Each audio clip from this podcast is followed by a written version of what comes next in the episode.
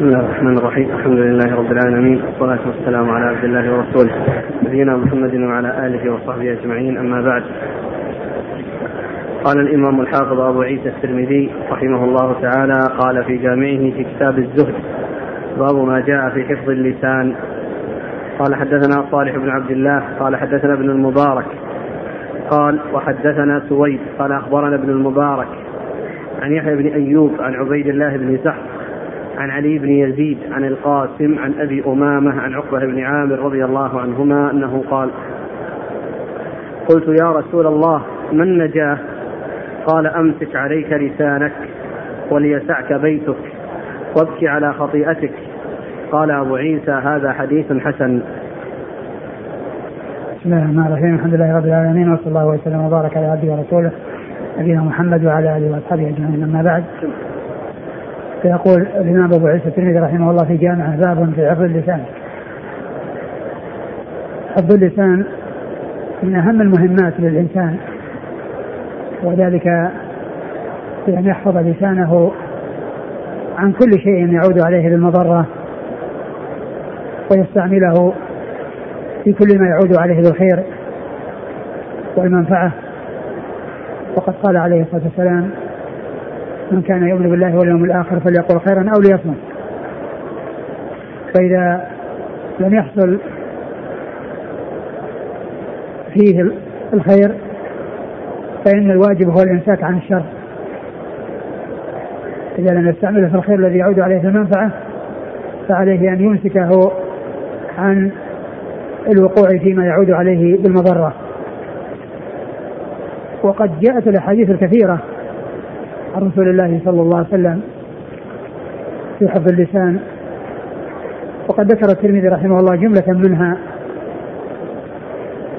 ومما جاء في حفظ اللسان حديث معاذ بن جبل الطويل في وصية النبي صلى الله عليه وسلم له. وقد قال عليه الصلاة والسلام لما لما قال معاذ يا رسول الله وإنا لمؤاخذون بما نتكلم به. قال ثكلت أمك يا معاذ وهل يكب الناس في النار على وجوههم أو قال على مناخرهم إلا حصائد ألسنتهم؟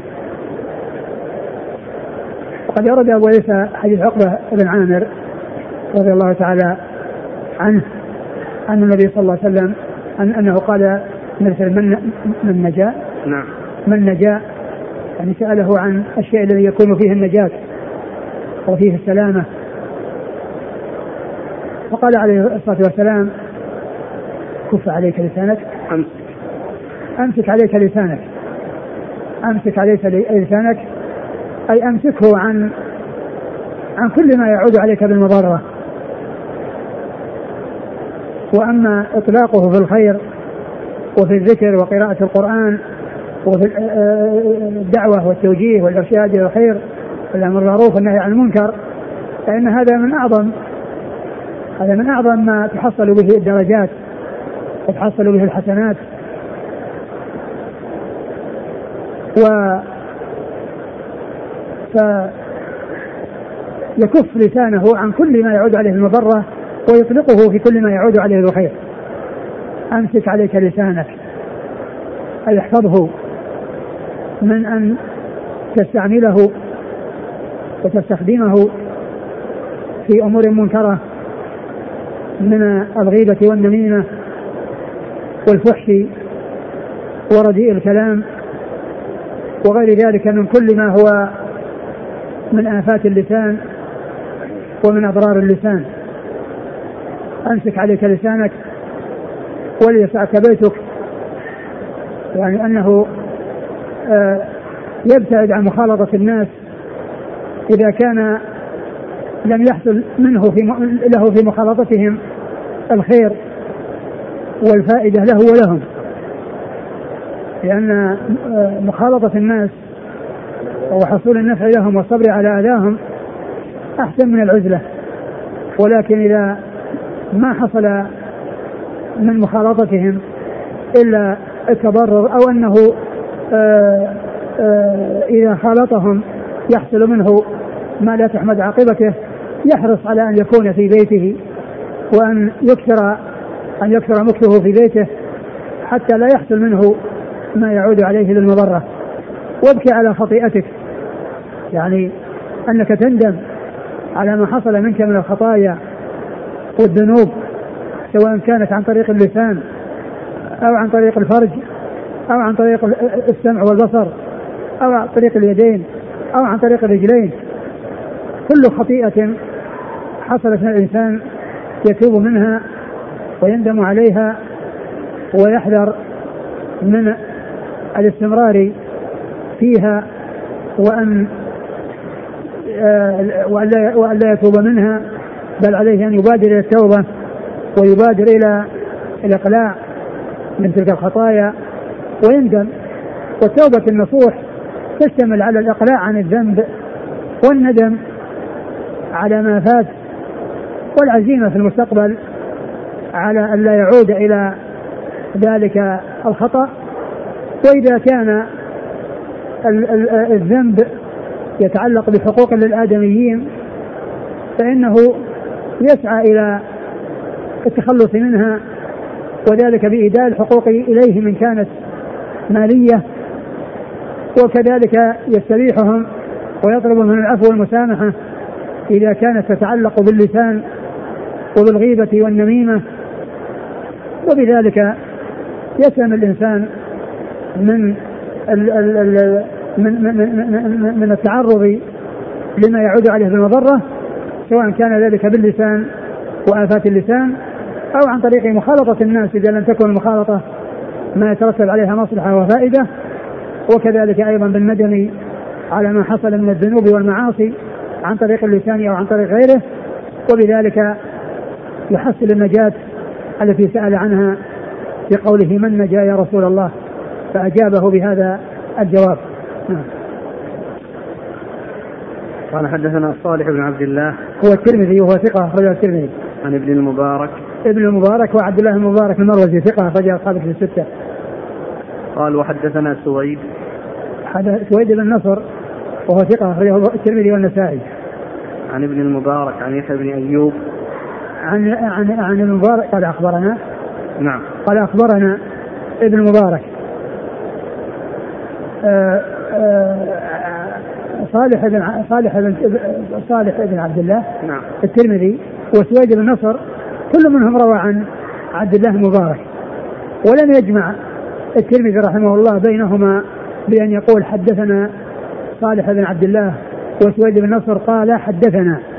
أو قال أخبرنا عبد الله المبارك لأن الشيخ الأول وهو صالح بن عبد الله عبر بحدثنا والشيخ الثاني وهو سويد بن نصر عبر بأخبرنا ومن أجل ذلك فرق بينهما ولم يجمعهما بأن يقول حدثنا فلان وفلان قال حدثنا أو قال أخبرنا لأن هذا أتى بصيغة وهذا بصيغة ومن أجل ذلك فرق بينهما وذكر رواية كل واحد منهما عن ابن مبارك وأن صالح بن عبد الله وأن صالح بن ابن عبد الله قال في روايته عن المبارك حدثنا وسويد بن نصر قال في روايته عن المبارك أخبرنا. وأخبرنا وحدثنا عند كثير من العلماء معناها واحد وبعضهم يفرق بينهما بأن يقول حدثنا فيما إذا سمع من لفظ الشيخ وأخبرنا فيما إذا قرئ على الشيخ وهو يسمع.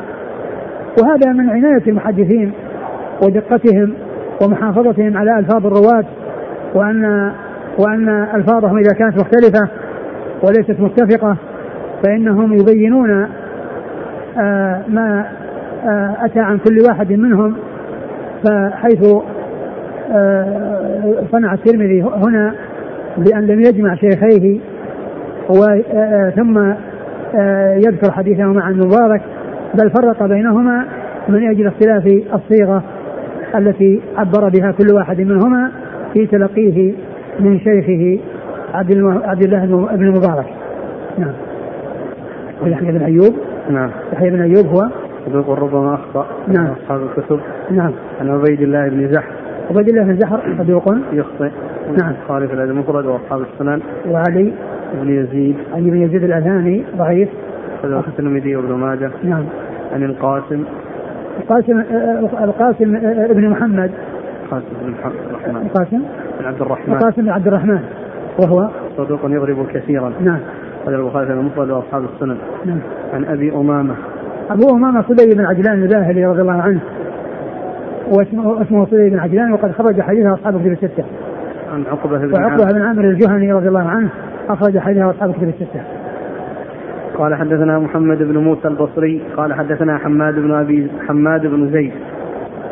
عن أبي الصهباء عن سعيد بن جبير عن أبي سعيد الخدري رضي الله عنه رفعه قال إذا أصبح ابن آدم فإن الأعضاء كلها تكفر اللسان فتقول اتق الله فينا فإنما نحن بك فإن استقمت استقمنا وإن اعوججت اعوججنا.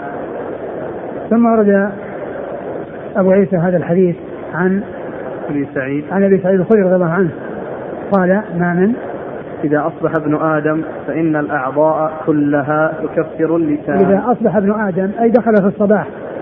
إذا أصبح دخل في الصباح. فإن الأعضاء كلها تكفر اللسان.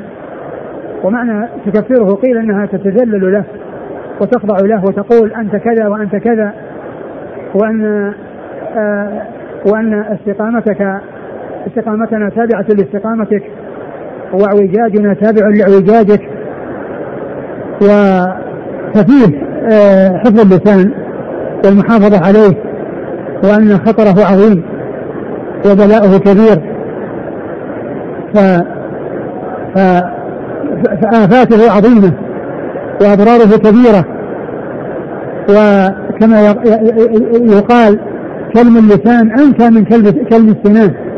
يعني الجروح أو الجرح الذي يكون عن طريق اللسان يمكن أن يكون أشد من الجرح الذي يكون بالسنان وذلك لما يترتب على اللسان من الأضرار الواسعة والأضرار الكبيرة التي تترتب على إطلاقه و وكونه يسهل إطلاقه ويتيسر إطلاقه ما لا يحصل بالسنان واليد فإن فإن آه، آه، حصول الأضرار به أسهل وأكثر.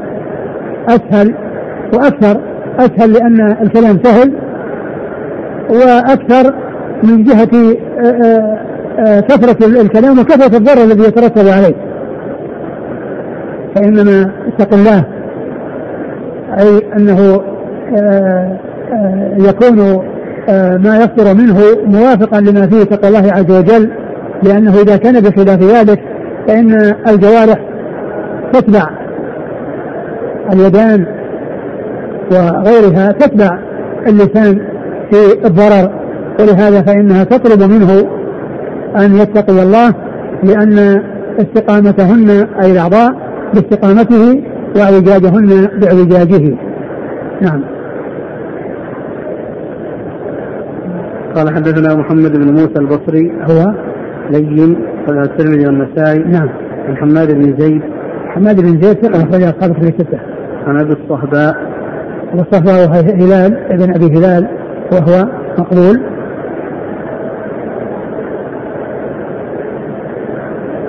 وهلال ولا إيش؟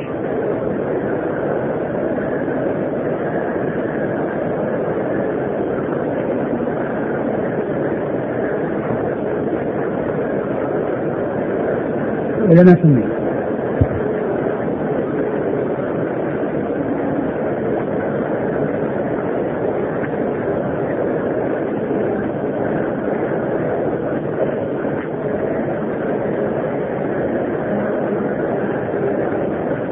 الصحباء الكوفي مقبول لم يسمه لم يسمه؟ نعم نعم مقبول الترمذي وابن ماجه في التفسير نعم عن سعيد بن جبير سعيد بن جبير ثقة أخرج أصحابه في الستة. عن أبي سعيد الخدري. أبي سعيد الخدري رضي الله عنه سعد بن مالك بن سنان وهو أحد السبع المكثرين من حديث رسول الله صلى الله عليه وسلم.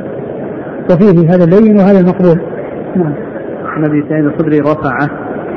رفعه يعني أنه رفعه إلى النبي صلى الله عليه وسلم.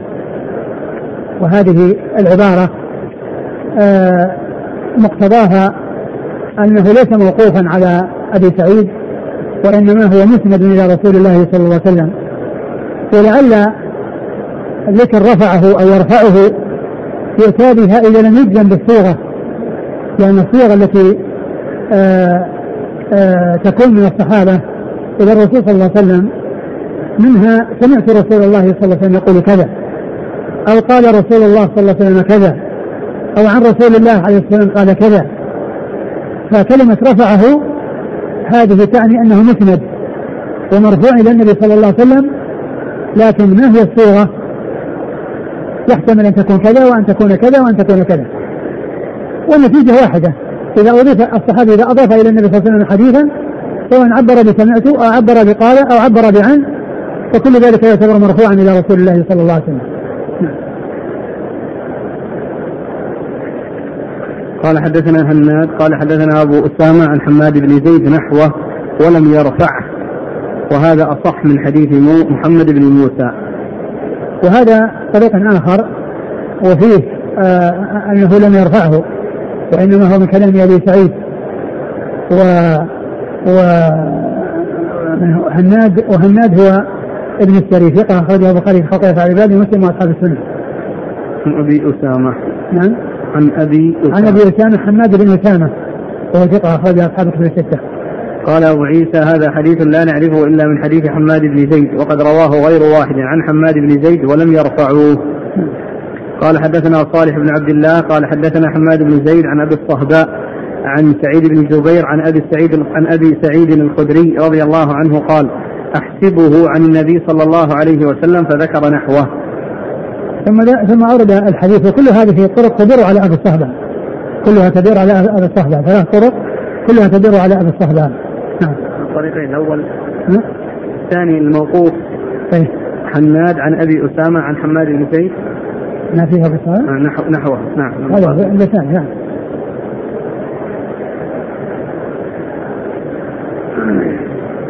يقول السائل هل الجوارح تابعة للقلب أم تابعة للسان؟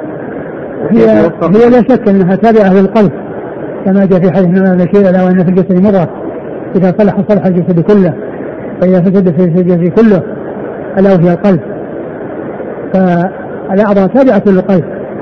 ولكن يعني يعني هذا الحديث فيه أنها أنها تابعة للسان. بمعنى أن اللسان هو الذي يحصل منه الكلام والوعد والوعيد.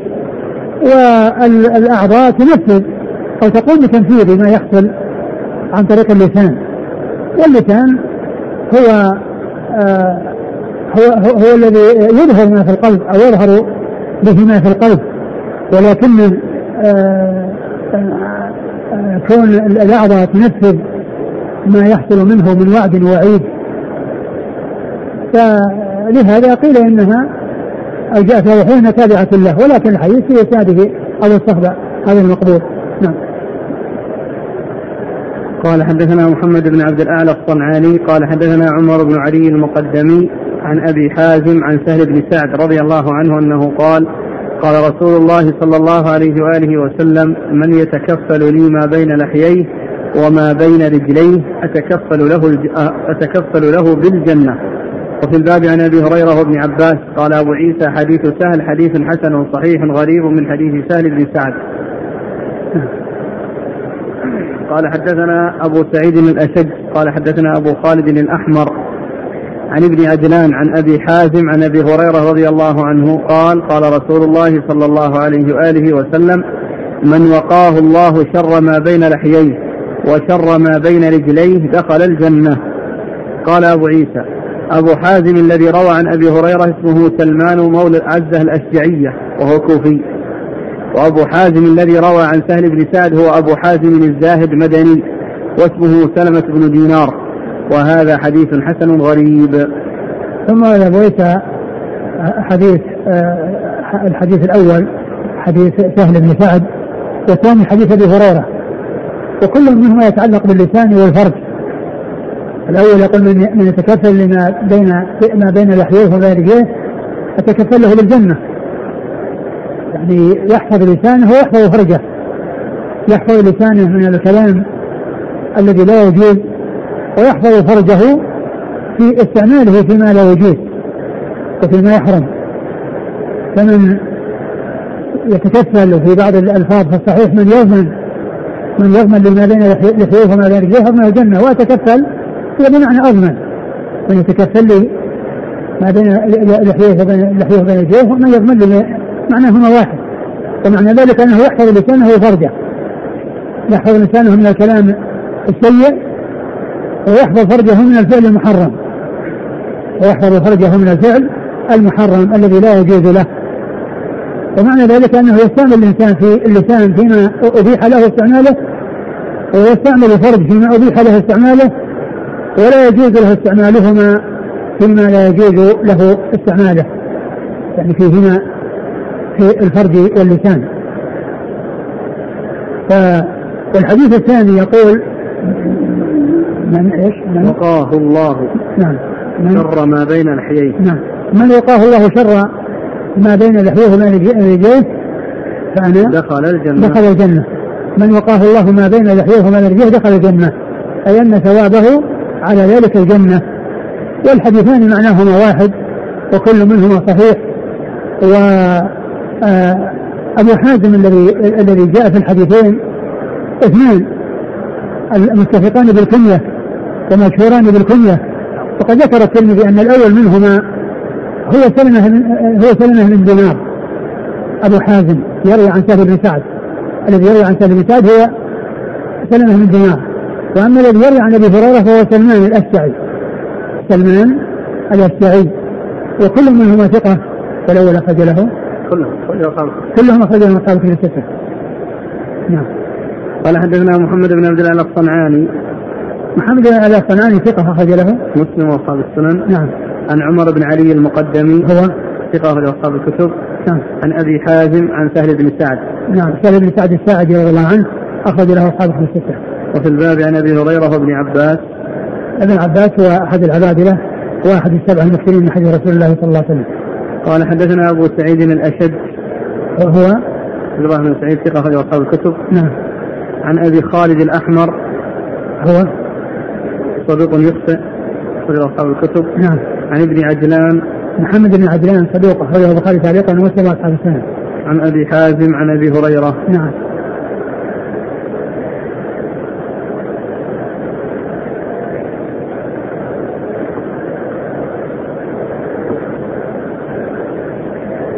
يقول السائل من وقع مرة أو مرات في مخالفة بلسانه أو فرجه ثم تاب هل يستحق وعد النبي صلى الله عليه وسلم بأن يضمن له يضمن له الجنة؟ من تاب تاب الله عليه.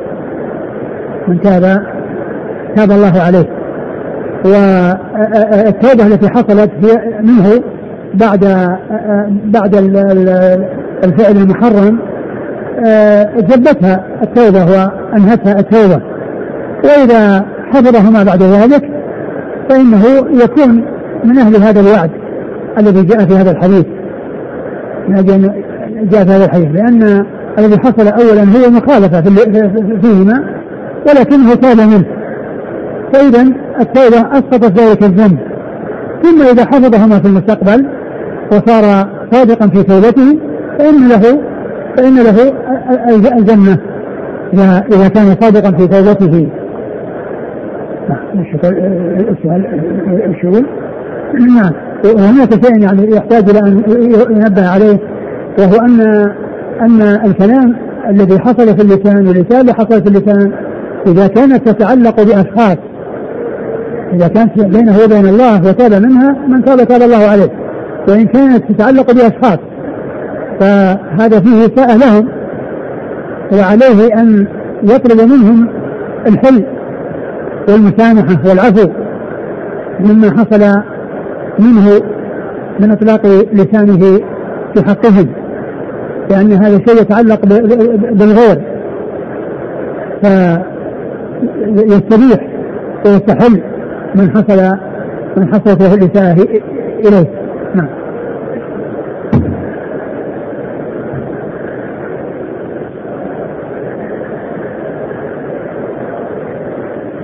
حول هذا المعنى جاء سؤال يذكر يقول إن هناك من يقول إنه لا يشترط التحلل من الذي اغتبته وإنما يكفيه التوبة وذكره بالخير والثناء في المجالس التي اغتبته بها. هذا اذا نعم. لأنه إذا أخبره بانه اغتابه ربما يكون في قلبه على هذا الشخص شيء. ليس بلازم أن يكون على شيء ابدا يمكن الإنسان يأتي الإنسان ويقول أنا أتكلم فيك آه، ندمت عليه ويحب أن تسامحني يسامح ما ما ما يعيبه الكلام. يقول حصل كلام في حقك ويريد منك أن تسامحني.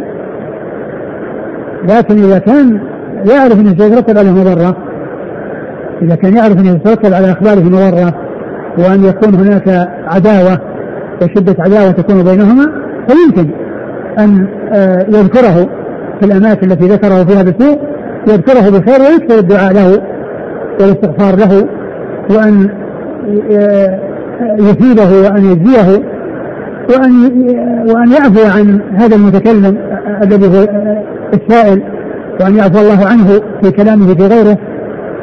نعم. قال حدثنا سويد بن نصر قال أخبرنا ابن المبارك عن معمر عن الزهري عن عبد الرحمن بن ماعز عن سفيان بن عبد الله الثقفي رضي الله عنه أنه قال قلت يا رسول الله حدثني بأمر أعتصم به. قال قل ربي الله ثم استقم. قلت يا رسول الله ما أخوف ما تخاف علي؟ قال فأخذ بلسان نفسه ثم قال هذا. قال أبو عيسى هذا حديث حسن صحيح وقد روي من غير وجه عن سفيان بن عبد الله الثقفي. ثم ورد حديث سفيان بن عبد الله الثقفي رضي الله عنه أنه سأل النبي صلى الله عليه وسلم أن يخبره بأمر يعتصم به يعني يتمسك به ويعمل به. فأعطاه النبي صلى الله هذه الكلمة الجامعة قل آمنت بربي الله ثم استقم. في بعض الأحاديث في صحيح مسلم قل آمنت بالله ثم استقم. آمنت بالله ثم استقم. وهذا من جوامع كلمة صلى الله عليه وسلم. أنه يؤمن بالله ويستقيم على أمر الله. الاستقامه معناها واسع استقامة على الجادة وعلى السنة وعلى المنهج القويم الذي كان عليه الرسول الكريم عليه الصلاة والسلام. وهذا من جوامع الكلمة عليه الصلاة والسلام. ثم قال ما أخوف ما تخافه علي. فأخذ بلسان نفسه وقال هذا. يعني اللسان وهذا مثل الجواب الذي قاله النبي صلى الله عليه وسلم لمعاذ بن جبل. لما ذكر له جملة من الأمور. قال ألا أخبرك بميلاد ذلك كله؟ ألا أخبرك بميلاد ذلك كله؟ قلت بلى. فأخذ بلسان نفسه وقال كف عليك هذا. فقال معاذ رضي الله عنه وإنا لمؤاخذون بما نتكلم به يا رسول الله؟ قال فكلت أمك يا معاذ وهل يكب الناس في النار؟ على وجوههم. أو قال على مناخرهم. شك من الراوي. هل قال على وجوههم؟ أو قال على مناخرهم. إلا حصائد ألسنتهم. يعني ما يحصل من الألسنة من الكلام ما يحصل على الألسنة من الكلام السيء سواء يتعلق بالله أو يتعلق بالخلق نعم. قال حدثنا سويد بن نصر عن ابن المبارك عن معمر معمر بن راشد الازدي البصري ثقة اخرج اصحابه في الستة. عن الزهري. الزهري محمد بن مسلم بن عبد الله بن شهاب ثقة اخرج اصحابه في السته. عن عبد الرحمن بن ماعز وهو مقبول والترمذي والنسائي عن نعم. سفيان بن عبد الله الثقفي رضي الله عنه أخرجه أصحاب في السته. مسلم والترمذي والنسائي بن ماجه. نعم.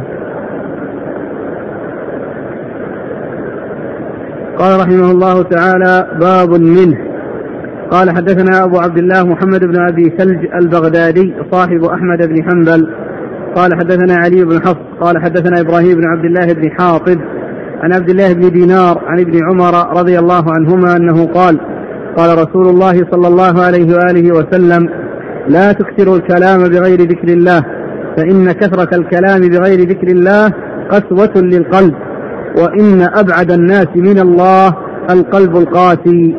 قال حدثنا أبو بكر بن أبي النضر قال حدثني أبي قال حدثني أبو النضر عن إبراهيم بن عبد الله بن حاطب عن عبد الله بن دينار عن ابن عمر عن النبي صلى الله عليه وسلم نحوه بمعناه. قال أبو عيسى هذا حديث حسن غريب لا نعرفه إلا من حديث إبراهيم بن عبد الله بن حاطب. ثم أورد باب منه أي أنه يتعلق بالباب الذي قبله وهو حفظ اللسان. وقد أورد هذا الحديث أن النبي صلى الله عليه وسلم قال لا تكثر الحديث إلا بذكر الله. يكفي الكلام ولا الحديث؟ كلام لا يكفي الكلام إلا بذكر الله. يعني أنهم يقللون الكلام ولا يكثرونه وإكثاره منهم يكون بذكر الله. وذكر الله عز وجل معناه واسع يدخل فيه قراءة القرآن وهو خير الذكر وأفضل الذكر والتسبيح والتهليل التحميد والدعاء والاستغفار.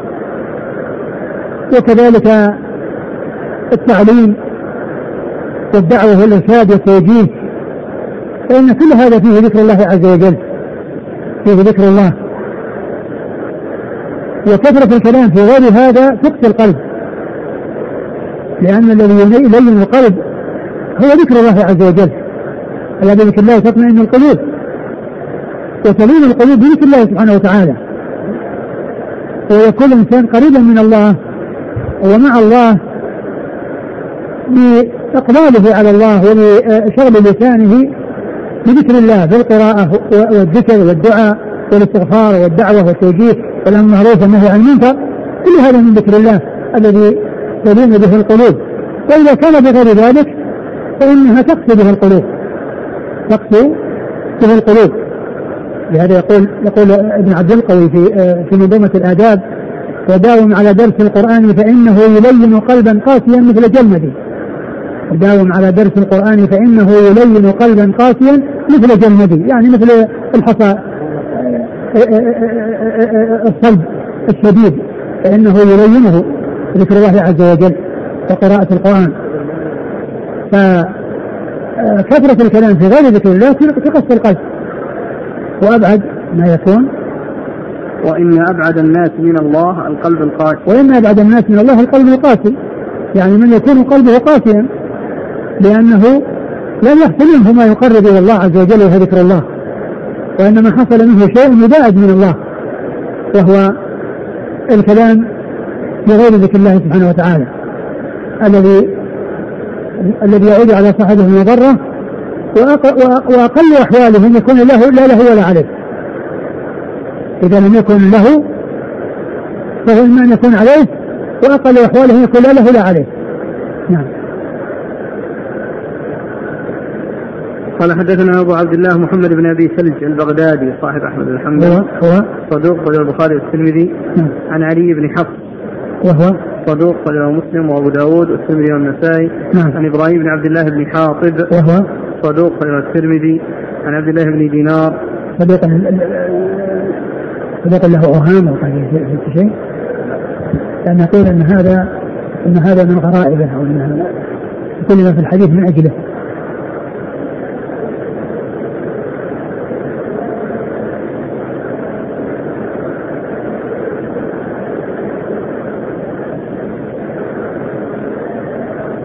صدوق روى مراسيل.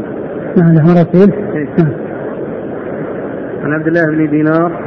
عبد الله بن دينار ثقة أخرج أصحاب ستة عن ابن عمر. عبد الله بن عمر بن الخطاب رضي الله عنهما أحد العبادلة وأحد السبع المسلمين من حديث رسول الله صلى الله عليه وسلم.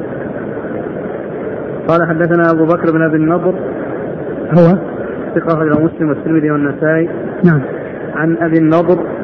وهو؟ ثقة أخرجه أصحاب الكتب. نعم.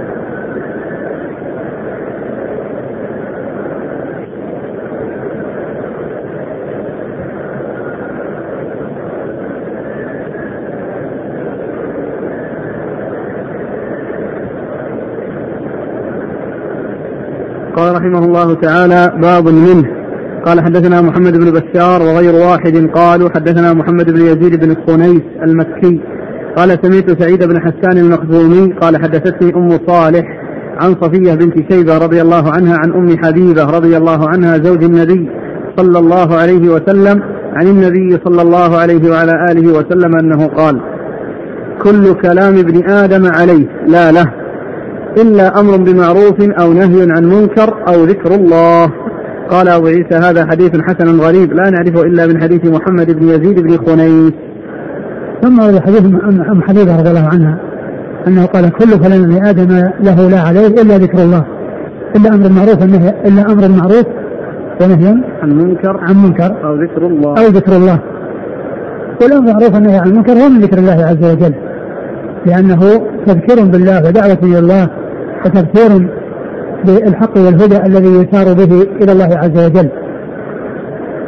وهو يدل وهو مثل الذي قبله. الذي قبله آآ آآ أنه لا يكثر من الكلام فإن كثره الكلام تقسي القلب يعني إلا إلا في إلا في ذكر الله. وهذا كل كل كلام ابن آدم عليه إلا أمر معروف ونهي عن منكر أو ذكر الله عز وجل. نعم. قال حدثنا محمد بن بشار. ثقة أخرج أصحاب في. عن محمد بن يزيد بن خنيس وهو؟ مقبول. نعم. الترمذي بن ماجه. نعم. عن سعيد بن حسان المخزومي. وهو؟ صدوق له أوهام. أخرج له المسلم والترمذي والنسائي بن ماجه. نعم. عن أم صالح. وهي مجهولة أخرج لها. الترمذي وابن ماجه. نعم. عن صفية بنت شيبة. نعم، وهي؟ لها رؤيا اخرج لها أصحاب الكتب. نعم. عن أم حبيبة هي رملة بنت أبي سفيان رضي الله تعالى عنهما وحديثها أخرجه أصحاب الكتب الستة. قال رحمه الله تعالى باب قال حدثنا محمد بن بشار قال حدثنا جعفر بن عون قال حدثنا أبو العميس عن عون بن أبي جحيفة عن أبيه رضي الله عنه أنه قال آخى رسول الله صلى الله عليه وعلى آله وسلم بين سلمان وبين أبي الدرداء رضي الله عنهما. فزار سلمان أبا الدرداء فرأى أم الدرداء متبذلة فقال ما شأنك متبذلة؟ قالت إن أخاك أبا الدرداء ليس له حاجة في الدنيا. قال فلما جاء أبو الدرداء قرب إليه طعاما فقال كل فإني صائم. قال ما أنا بآكل حتى تأكل. قال فأكل. فلما كان الليل ذهب أبو الدرداء ليقوم فقال له سلمان نم فنام. ثم ذهب يقوم فقال له نم فنام. فلما كان عند الصبح قال له سلمان قم الآن.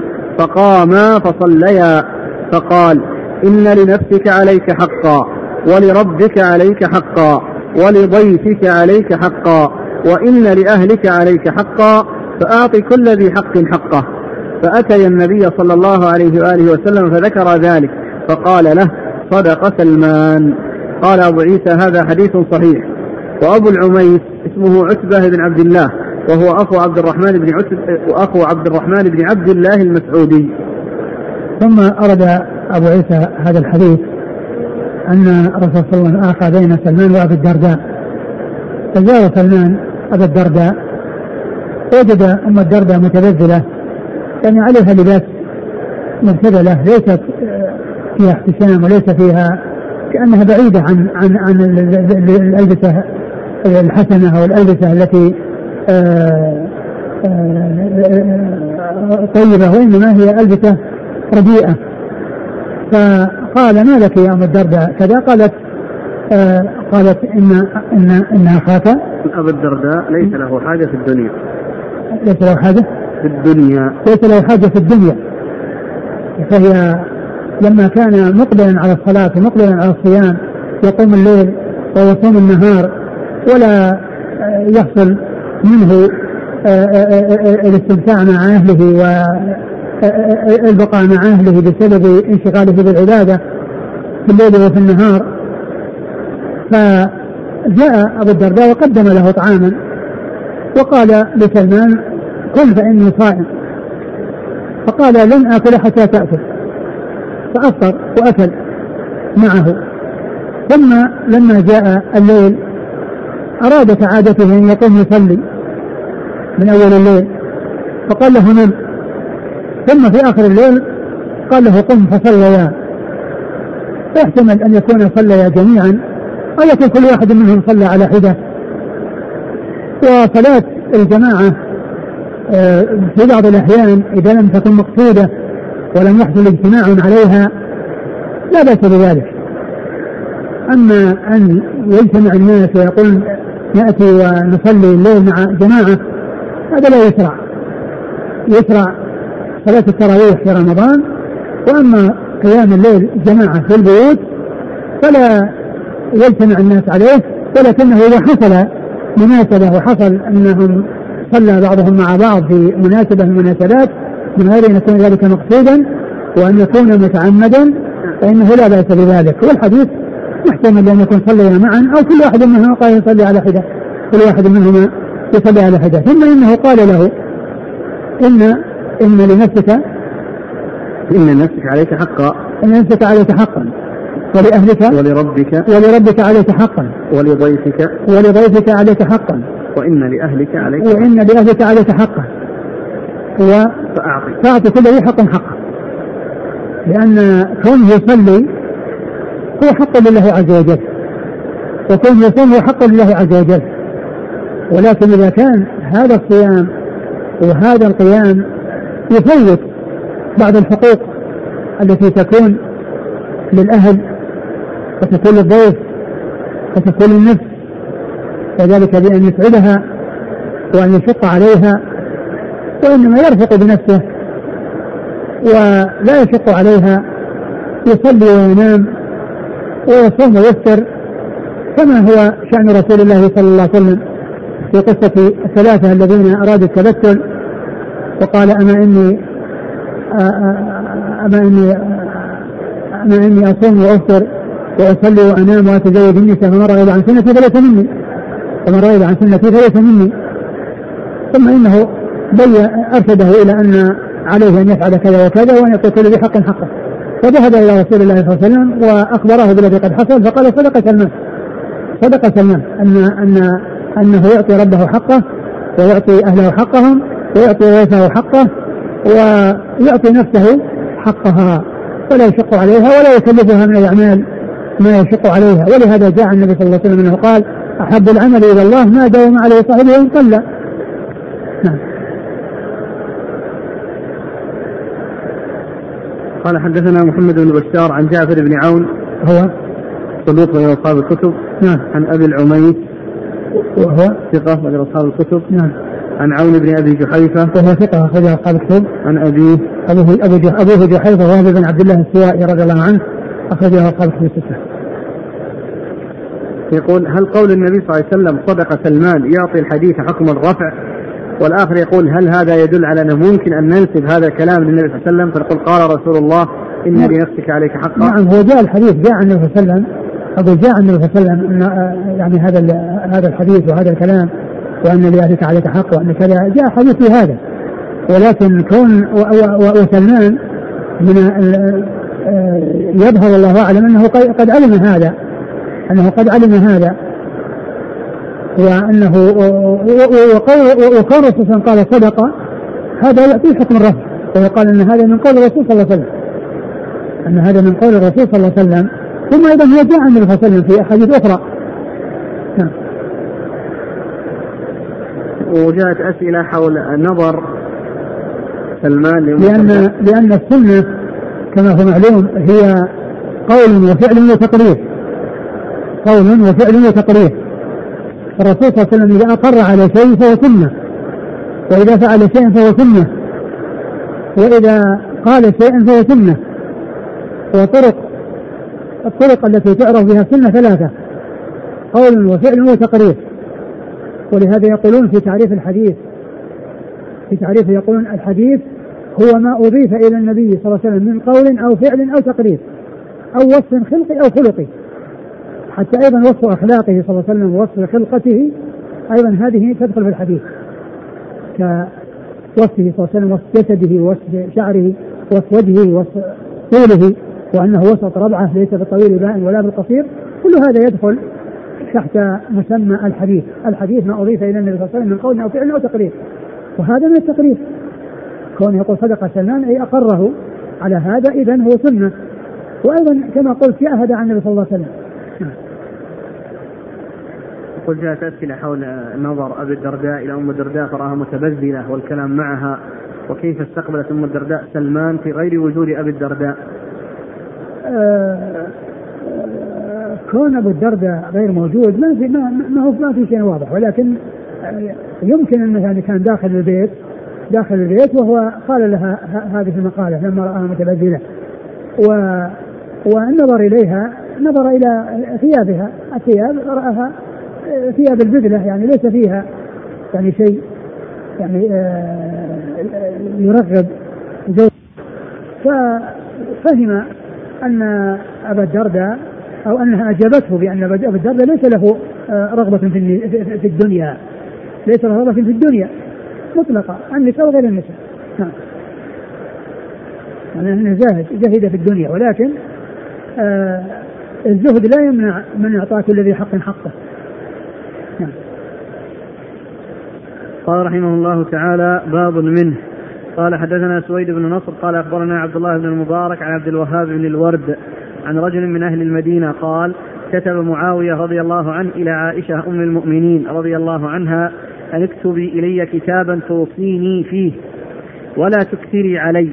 فكتبت عائشة رضي الله عنها إلى معاوية سلام عليك. أما بعد فإني سمعت رسول الله صلى الله عليه وآله وسلم يقول من التمس رضاء الله بسخط الناس كفاه الله مؤنة الناس ومن التمس رضاء الناس بسخط الله وكله الله إلى الناس والسلام عليك.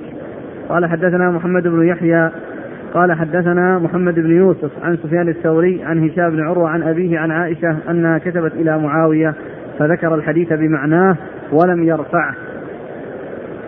ثم أورد أبو عيسى هذا الحديث عن عائشة رضي الله عنها أن معاوية بن أبي سفيان رضي الله عنه كتب لها يطلب منها أن تكتب له بوصية وأن تختصر في الوصية لا تطيل.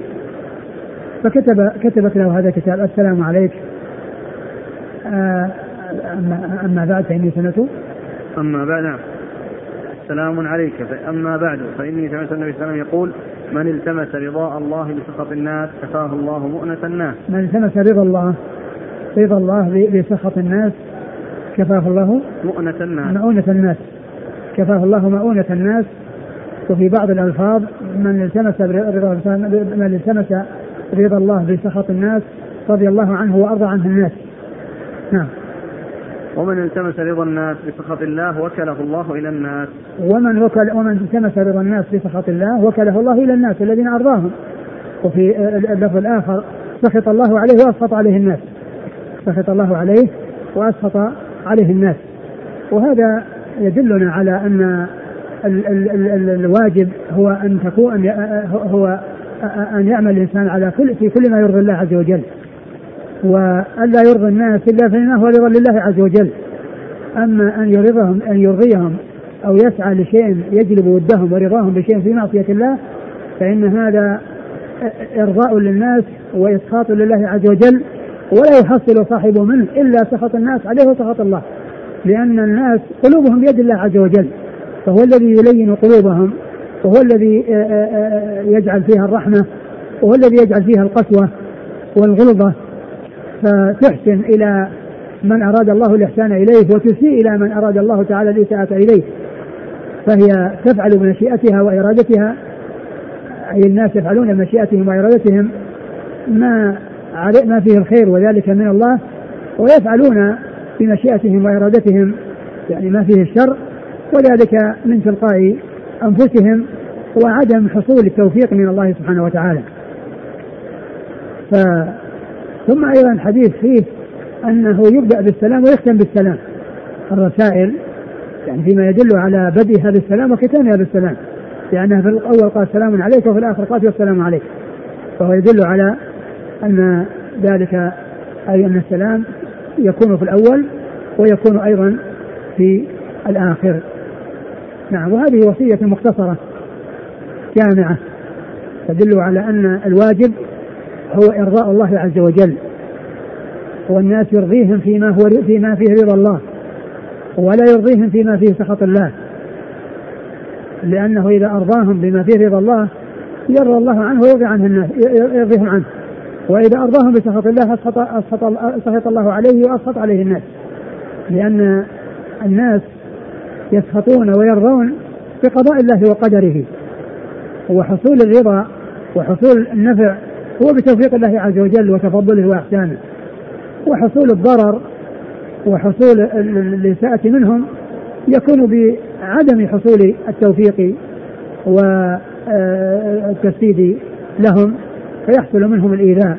ولكن الإنسان إذا عول على الله عز وجل واعتصم به سبحانه وتعالى وكان رضاه وكان شغله رضا الله عز وجل وإرضاء الناس فيما هو رضا لله وأنه لا يرضيهم بسخط الله فإن هذا هو الذي يربح وهذا هو الذي يستفيد. نعم. قال حدثنا سويد بن نصر عن عبد الله بن مبارك عن عبد الوهاب بن الورد. عبد الوهاب بن الورد هو؟ ثقة رجل مسلم وابو داود الترمذي والنسائي. ويقال له وهيب. وهذا هذه هذا اللقب مأخوذ من الاسم. وهيب كما أن عبد الرحمن بن إبراهيم الدمشقي يقال له دحيم. لقبه دحيم مأخوذ من اسمه. ووهيب مأخوذ من عبد الوهاب. يقال له وهيب. نعم.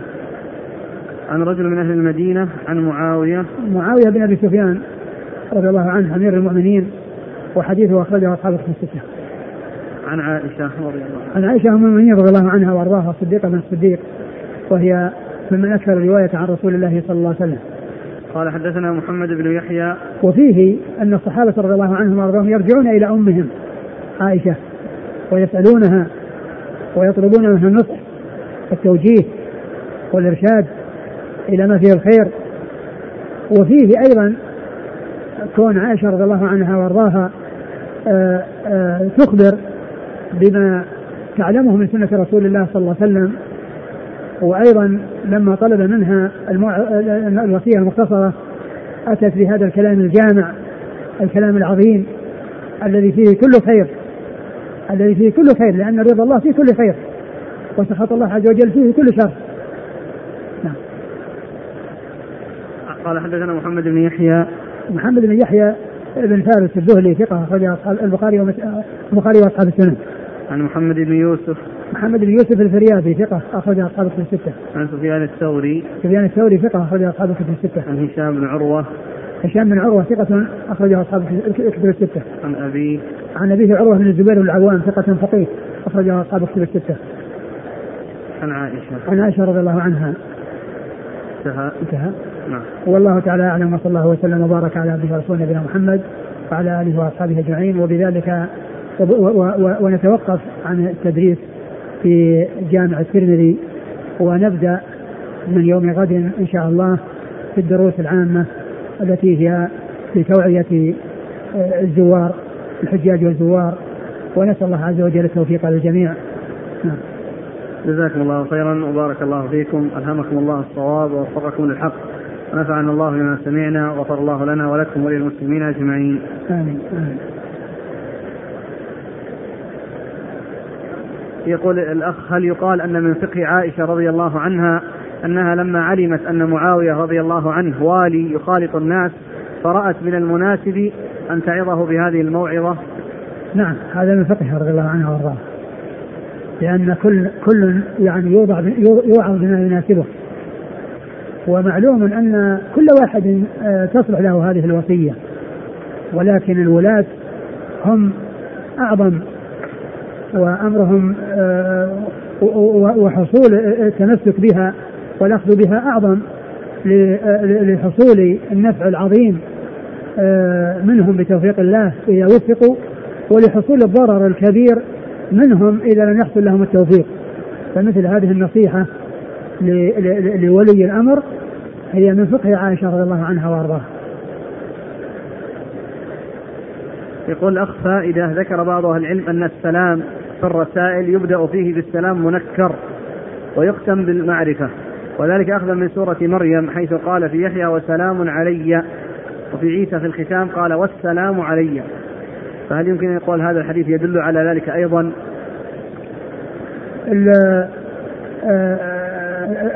من العلماء من قال يخير في تسليمه بين التنكير والتسليم بالتنكير والتعريف السلام على الحي.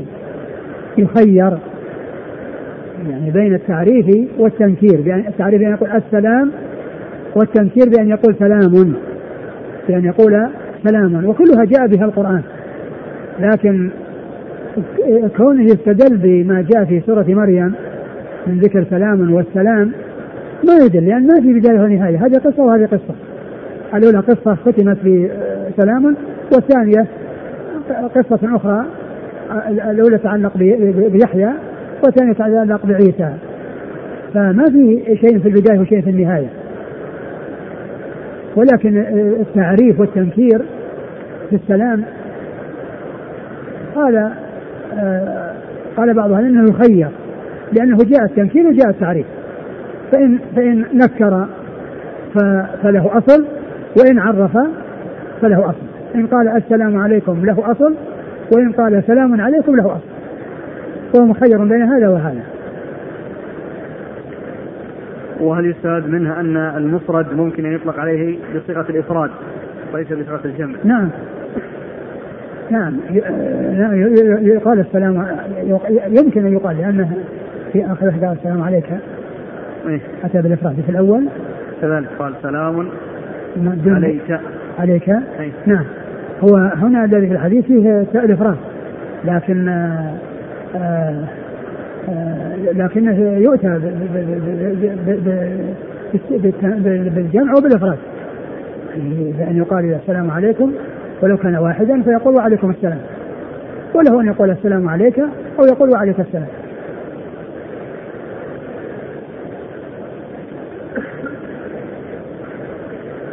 الخصال المذكورة في الحديث الذي مر معنا. أمسك عليك لسانك وابكي عليك خطيئتك وليسعك بيتك.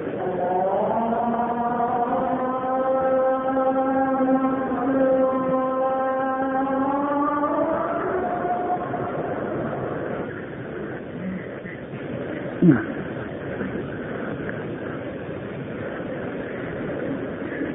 يقول آه، كيف يكون الجمع؟ حديث. يقول هل هذه الخصال المذكورة في الحديث؟ اللي مر معنا أولا. يكون في آخر الزمان أيام الفتنة أم أنها مطلوبة من عهد الصحابة رضي الله عنهم؟ وش هي؟ على خطيئتك وليسعك بيتك وامسك لسانك هذه الخصال الثلاث. تكون وقت الفتن في آخر الزمان المطلوبة من المسلم منذ ذاك الوقت. معلوم أنه في زمن النبي صلى الله عليه وسلم آه خروج الناس واتصالهم بالنبي صلى الله عليه وسلم هذا لا شك إنه هو الزمان الذي هو خير الأزمان وأفضل الأزمان وكذلك زمن الخلفاء الراشدين ولكن الذي يبدو أنه في في حال وجود الفتن وأما في وجود الخير ووجود آه، قوة الإسلام ونصرة الدين مثل ما كان في زمن الرسول صلى الله عليه وسلم وزمن الصحابة رضي الله عنهم وأرضاهم زمن الخلفاء الراشدين لا يقال أن الإنسان يجلس في بيته. ولكن من ناحية اللسان يحفظ الإنسان لسانه مطلقا دائما وأبدا إلا في خير. وكذلك يندم على ذنبه في أي وقت وفي كل حين. لكن كونه يسعى بيته بمعنى أنه لا يخالط الناس ولا ياخذ الناس هذا معلوم أنه لا يكون إلا في وجود ما يقتضيه.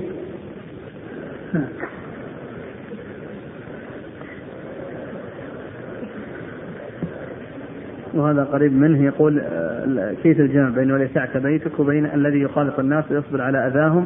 خير من الذي لا يخالط الناس ولا يصبر على أذاهم. نعم إذا كان إذا كان آه، آه، مخالطته إياهم فيها مصلحة وفيها فائدة ولو حصل له يعني أذى فإن هذا أولى.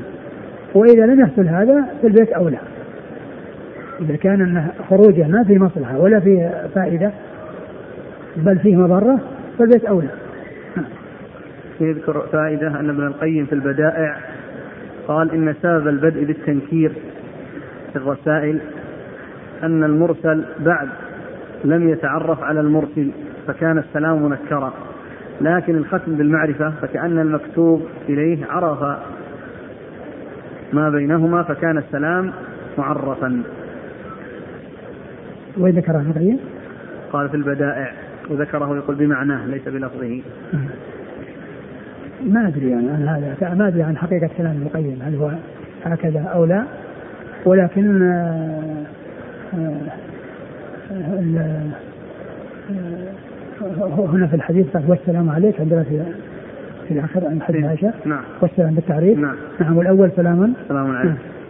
هذا هذا هو الذي فيه البدء بالمنكر والختام بالمعرف نعم. ولكن أنا قلت ان إن الإنسان مخير لأنه جاء هذا وجاء هذا. لكن آه، هذا اللي ذكره ابن القيم من التوجيه آه، له وجه. أقول من التوجيه له وجه لأن يكون في الأول إنما هو في البداية وبعد ما حصل الكلام وحصل كذا جاء بعد ذلك. وإن كان الشخص آه، يراسل شخصا معروفا له شخص معروفا له فإنه يأتي في بمثل هذا الذي ورد. ولكن كما كما اسلفت أن بعض العلماء أو أن من العلماء من قال إن الإنسان مخير بين التعريف والتنكير في السلام على الحي فله أن يقول سلام عليكم وأن يقول السلام عليكم. نعم. يقول ما رأي فضيلتكم في مقولة ابن حبان في كتاب المجروحين إذا اجتمع في الإسناد في إذا اجتمع في إسناد حديث عبيد الله بن زحر وعلي بن يزيد والقاسم فلا يكون المتن ذلك فلا يكون متن ذلك الحديث إلا مما عملت أيديهم. كيف؟ فلا يكون؟ لا يكون متن ذلك الحديث إلا مما عملت أيديهم.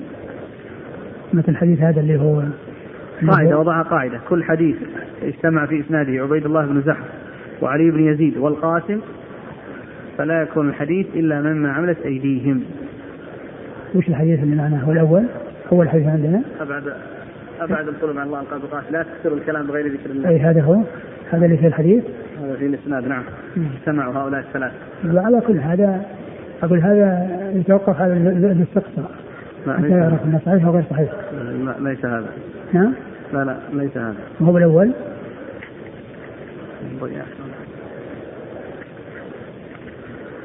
الأول عن عقبة بن عامر ليس هو. أن حديث أمسك عليك لسانك إلا هو أول حديث عقبة بن عامر. حديث عقبة بن عامر. عبيد الله بن زهر عن علي بن يزيد عن القاسم. أمسك عليك لسانك وليسعك بيتك وابكي على خطيئتك. أقول ما أدري لأن هذا يتوقف على الاستقصاء. يعني ما لهم أحاديث إلا في هذا القبيل.